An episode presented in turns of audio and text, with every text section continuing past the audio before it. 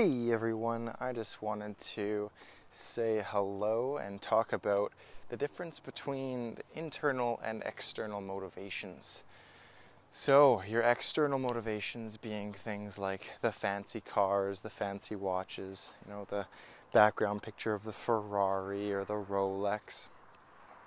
And I wanted to talk about this because I just got back from West Edmonton Mall and while I was there, I went to the one of the stores that that carries Rolexes, and I've had my eye on one for probably the past six months now. And I actually I got to try it on and, and wear it and look at it and feel the nice the nice feeling that it looks on my wrist and how how good it looks and everything like that. And that really flipped a switch because I have a, a picture of that guy printed out, slapped on my wall, eight inch by eight inch poster there of that exact same watch. It's the submariner date with the blue bezel and the steel and gold, ch- um, not chain, steel and gold bracelet. It's gorgeous watch, gorgeous looking watch. And I finally got to put it on.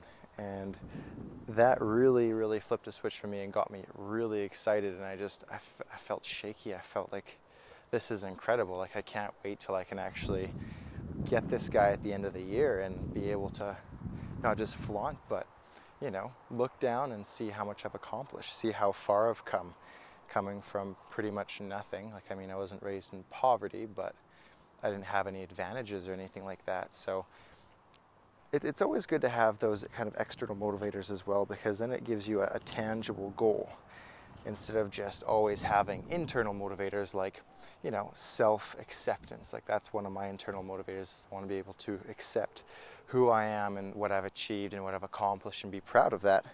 Um, some other internal motivators might be you want to make someone proud you want to make yourself proud or maybe it's a family member or a spouse or maybe you just want to just want to do great things and leave a legacy a legacy is also a really great internal motivator as well.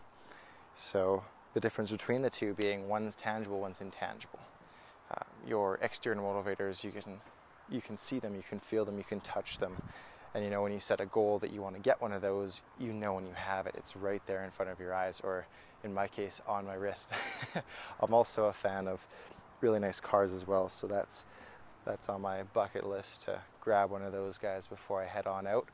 But yeah, for now it's a lot of imagery of external motivators as well as some internal motivators as, such as eh, self-acceptance, uh, pride, all of that fun stuff. And that's what really pushes me to go forward. But the power of the two, now that's where it kind of differs. Like your external motivators, yeah, maybe you've got a screenshot of a Ferrari on your background of your phone. And every time you look at it, you get kind of fired up. But like I mentioned in one of my earlier podcasts, that motivation kind of kind of tapers something that is related to your internal motivation. Now that stems from your, your purpose in life. It's not just motivation, but it's your it's your divine purpose, that mission that you've got to, you know, you've got to accomplish before you before you die. It's that legacy you leave behind. Now that internal motivator, now that will act much stronger than your external motivator, and the feeling will last a lot longer. Because yeah, maybe you've come just almost Oh, I'm lost for words here.